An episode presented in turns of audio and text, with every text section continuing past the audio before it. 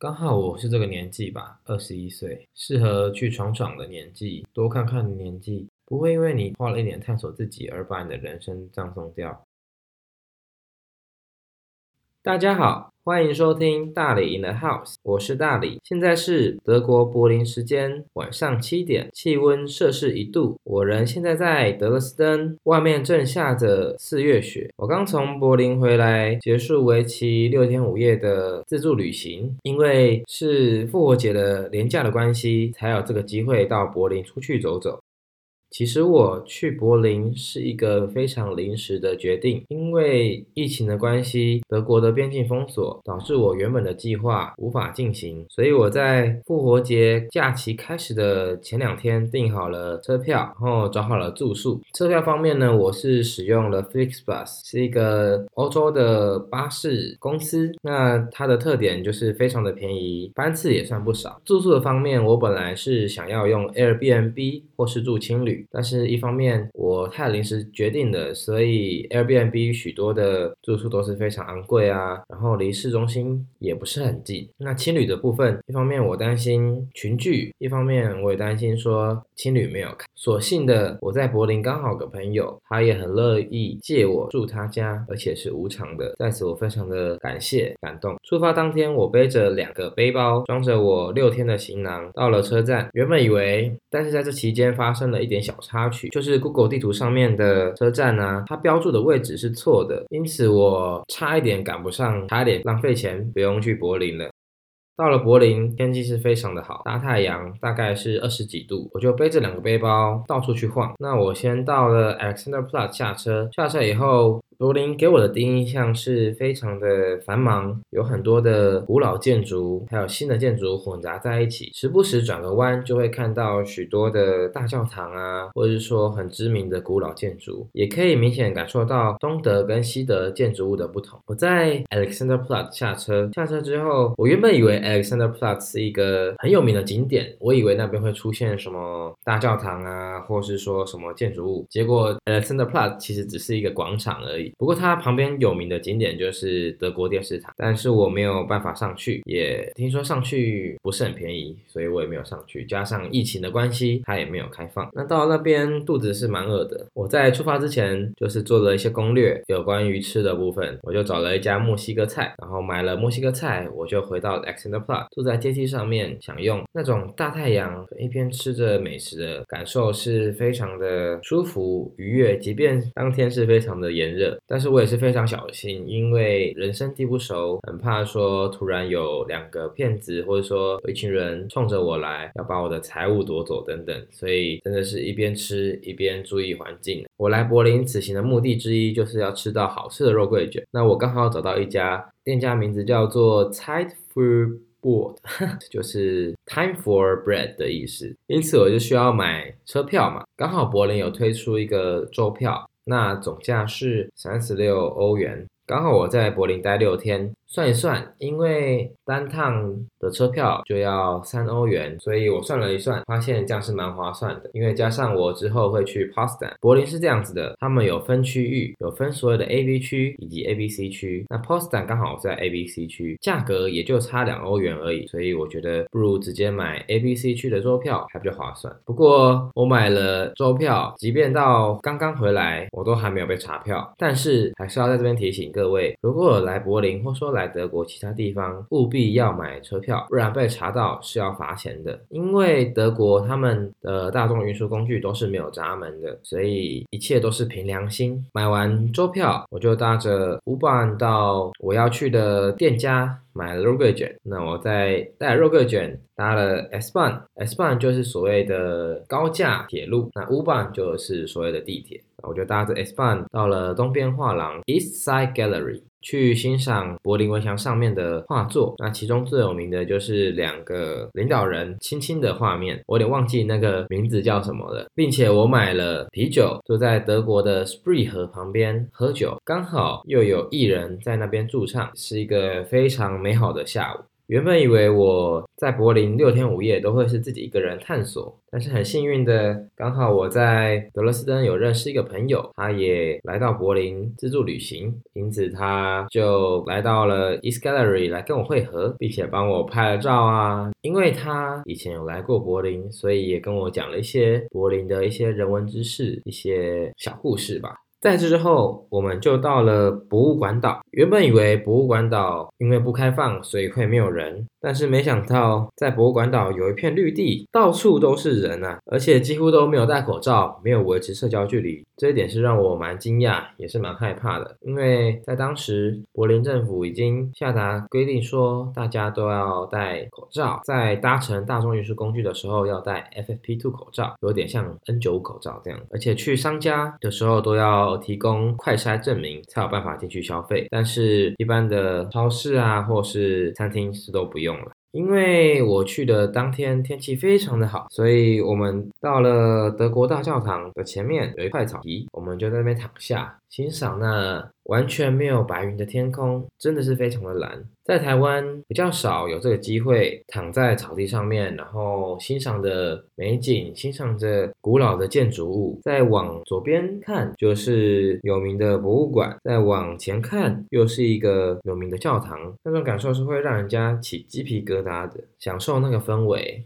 欣赏完这些美景之后呢，我们就到了菩提树下大道。那菩提树下大道势必就是要看布兰登堡门了，完全没有人，因此我们很好的拍了照片。拍完照片以后，我们也是一样沉浸在那个环境，享受那种氛围。之后呢，我就跟我的朋友分别。那我自己继续往菩提树下大道走，走一走，就发现国会大厦就在我的旁边，因此我也到了国会大厦去自拍。然后刚好国会大厦前面有一大片的草地，因此我也就躺在草皮上面，感受太阳的温暖，以及人群，以及看看周遭人群在做些什么。有人在做瑜伽，有人在野餐，有小朋友在草地上面奔跑，那真的是非常的欢乐，非常的。像是在天堂一样的感觉，这就是我在柏林的第一天。晚上呢，我就前往我朋友家。朋友家是在柏林的郊区，搭车大概要四十分钟左右。那那边其实是朋友的妈妈家，朋友的妈妈是香港人，他们从很小的时候就移民到德国。我第一次住在德国家庭，那种感觉是非常的奇妙。我朋友的妈妈是非常的好客，她非常担心我着凉啊，非常担心我有没有肚子饿，也说在接下来的几天务必要在她家吃饭，那种盛情难却，觉得好像回到家了一样，感受到强烈的温暖。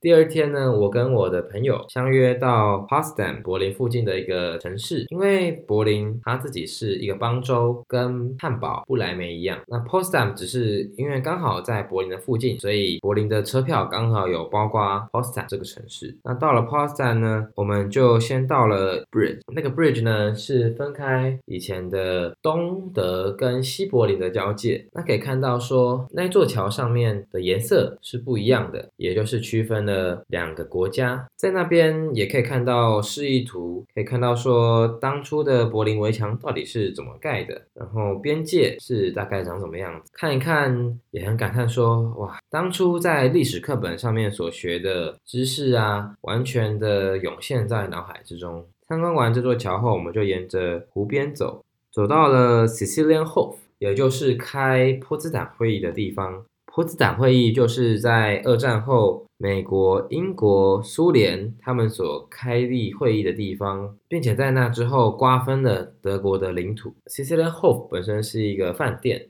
那很可惜我们也不能进去参观，不然看那个示意图看起来都非常的高级。那参观完 Sicilian Hof 之后，我们就前往 Potsdam 的市区。参观完 Sicilian Hof 之后，我们就到 Potsdam 的市区走走。途中我们有经过所谓小荷兰的部分，那我们就在那边拍照。参观了荷兰式的建筑，继续往下走，我们走到了，我们就走到了 Potsdam 的布兰登堡门。那它的布兰登堡门相比在柏林的布兰登堡门还要小许多，而且看起来有点像反冒的。但实际上，小布兰登堡门比大布兰登堡门还要早出现。那我们也便在那边享用了午餐。享用完午餐之后，我们便到 Potsdam 郊区的 s a n s u s i 不知道这个对不对 s a n s u c i Palace 的一个非常有名的无忧宫，或是说忘忧宫去参观。那无忧宫呢，有德国的凡尔赛宫之称，听说是有完全不一样的。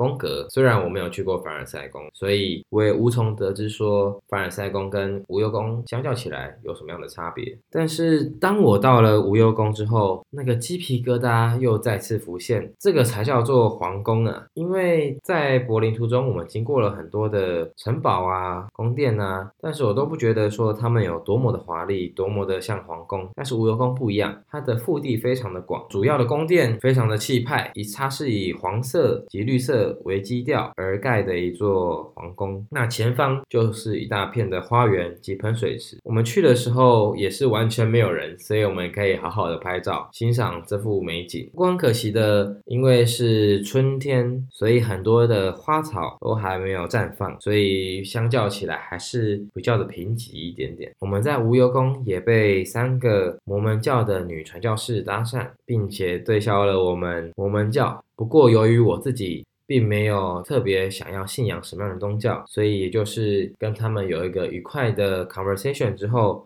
就这样我拿到了其中一个女生的联络方式。没想到我在德国第一个要到联络方式，是因为宗教的关系。无忧宫的腹地真的非常的广，他们不只有主要宫殿，旁边还有一个小宫，有一个所谓叫 h i n e s i s h Palace 的地方，就是一个长得非常像中国风的。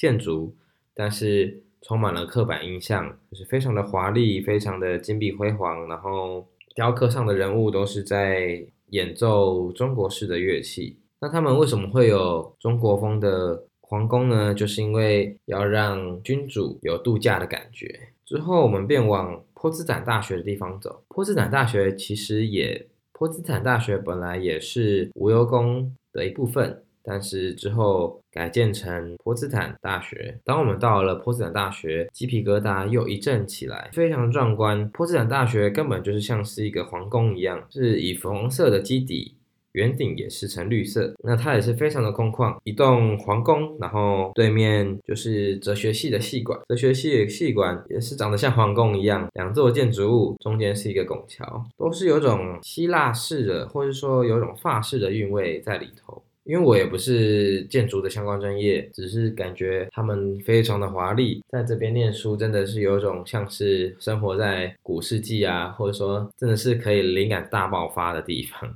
哦，现在因为七点半了，所以夕阳西下，刚好夕阳照到我的窗子来，把我的影子映射在我的墙上，非常的美。顺便拍个照。参观完波茨坦大学之后，我们便回到了市区，享用了伊斯兰人所开的连锁炸鸡店 Visa Chicken。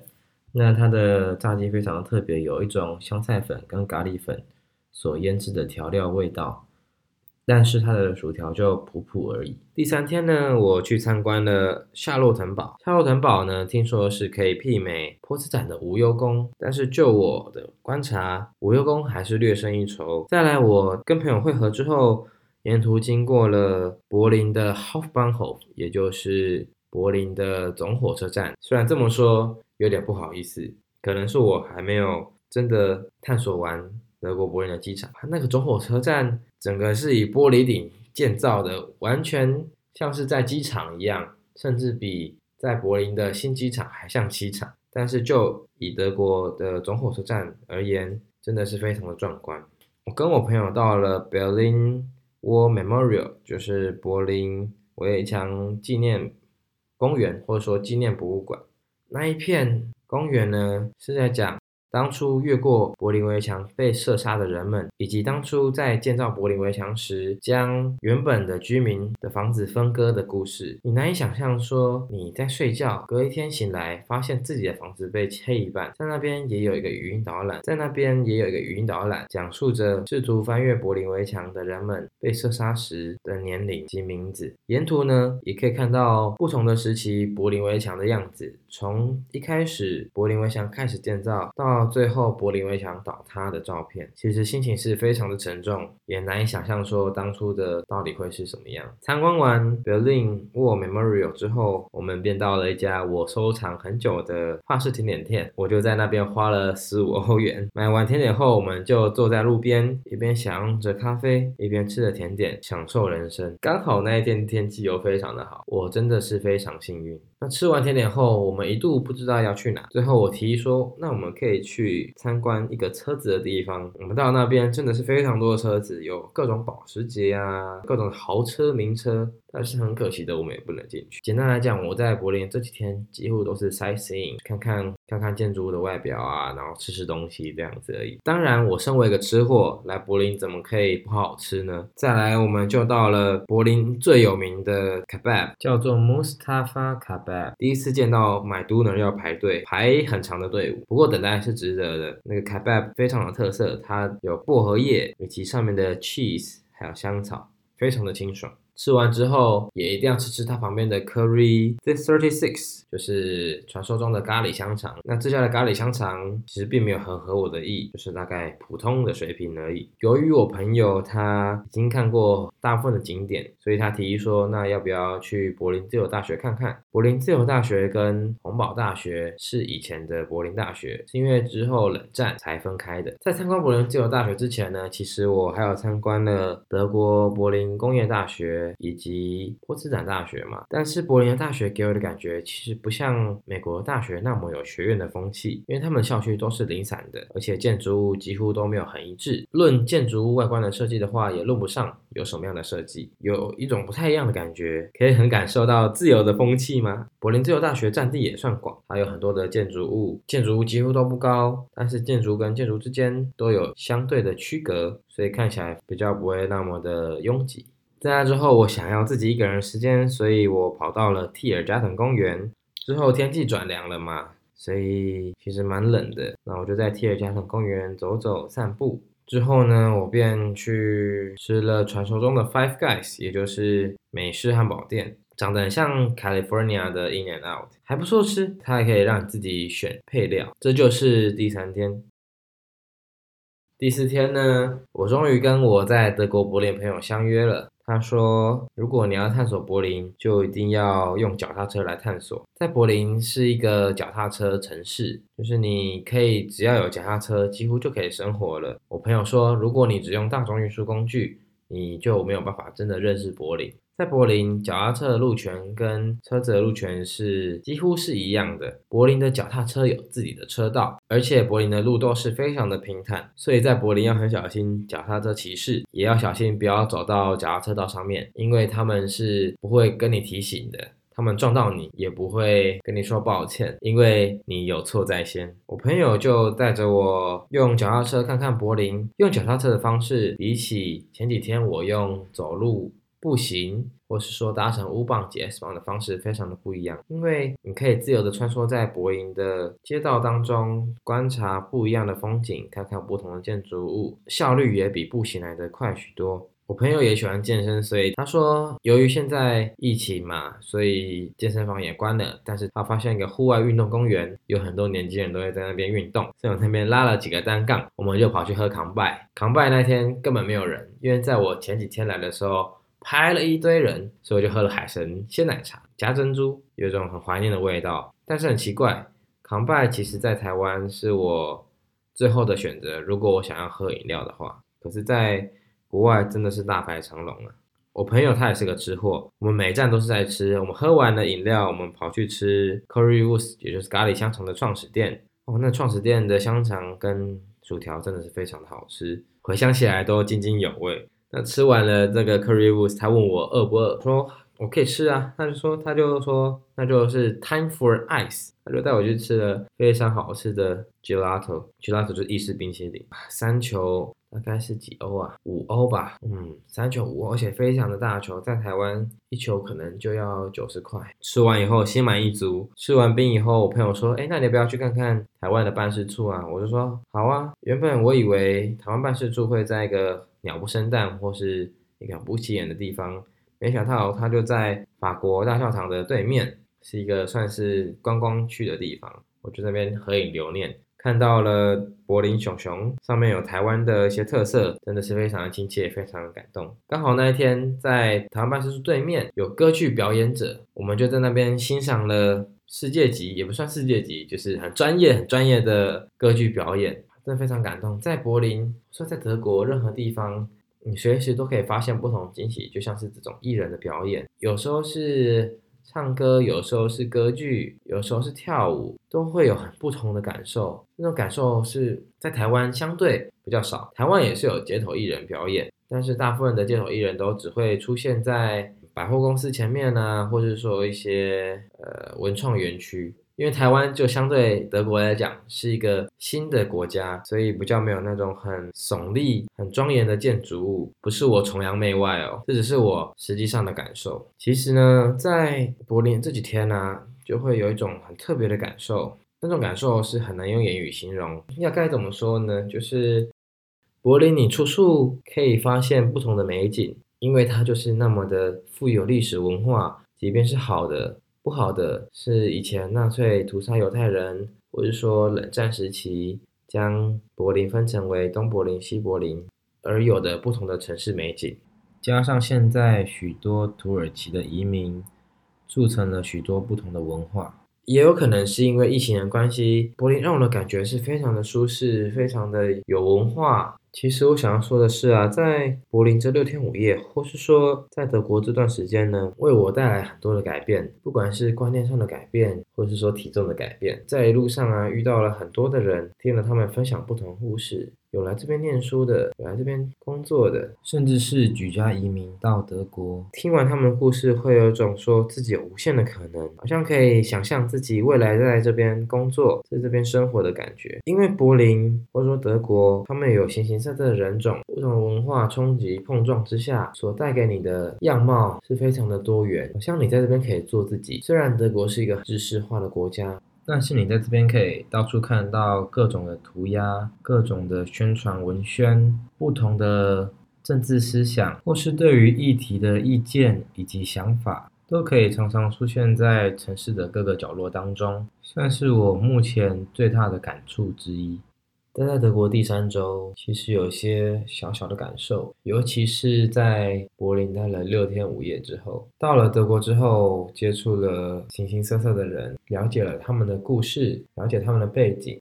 有些人因为在德国交换了而下定决心在德国念书，就自己找了资料申请，加上德国因为不用学费。所以相对经济压力比较小，像是我有个朋友，他十六岁，他就毅然决然离开了家里，到瑞士交换。交换完以后呢，他又跑去了尼泊尔当职工，甚至闹上了家庭革命。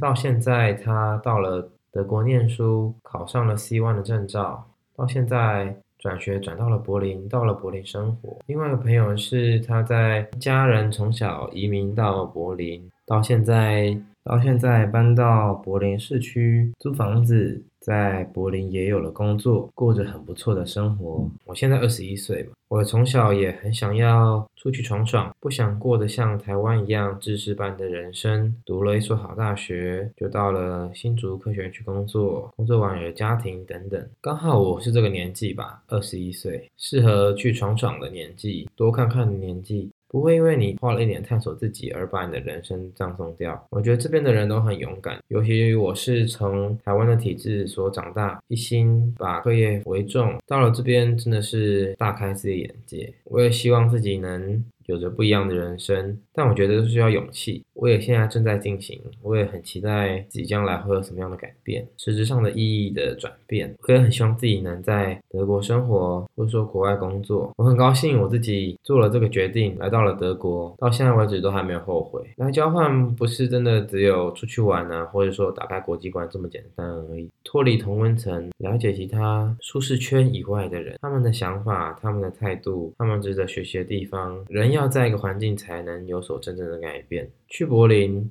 去哪里玩其实没有很重要。我觉得重要的是说，在这个旅游过程中，你所接触到的人事物、看到的风景，它为你潜移默化带来的影响，之后它会如何影响的决定，那才是最重要的。我也很难说出一个很具体的那种想法，但是我觉得我正在进行式，正在把这个抽象的思想、这种想法将它具体化。我很努力的想要把我的想法表达，但是我觉得可能刺激还不够，或者说还有些证据还不够，没有办法让我说完完整的故事。年轻真的是要多看看，多去看看，多去了解这个世界到底发生了什么事情。看看之后要有原则还是没有原则，那也是自己的选择。不要被台湾一直以来的僵化思想、僵化的教育制度所影响。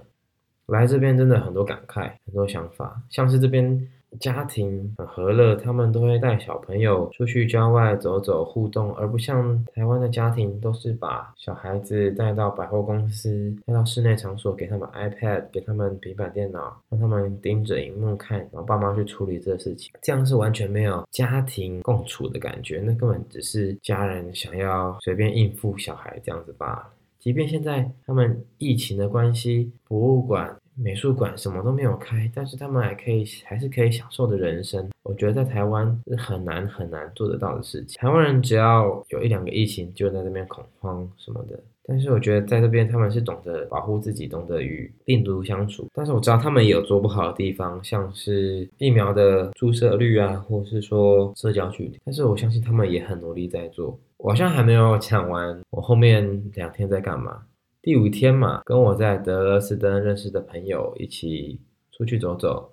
我们到了查理警察哨那边，完全没有人。我朋友说，基本上是会充满了人，而且你是找不到好角度拍照。不过我们就拍的特别爽。然后我们还去了犹太人纪念公园，在那边真的可以沉浸的去感受那种氛围，当初犹太人是怎么被纳粹给迫害的。我刚刚有说嘛，我本来以为自己这六天五夜都会是自己一个人去探索，没想到缘分让我认识了两个在德勒斯的朋友，刚好都在柏林。另外一个是多年前拜访台湾而认识的朋友，我也没想过会去住他家，省了住宿费用，真的充满感恩感谢。加上我来的时候天气都是非常的好。好了，说了那么多，还是有点难表达，说我到底想讲什么。不过这就是应该，不过这应该就是变化的过程，转变的过程吧。好，我要去写明天 lecture 的功课了，拜。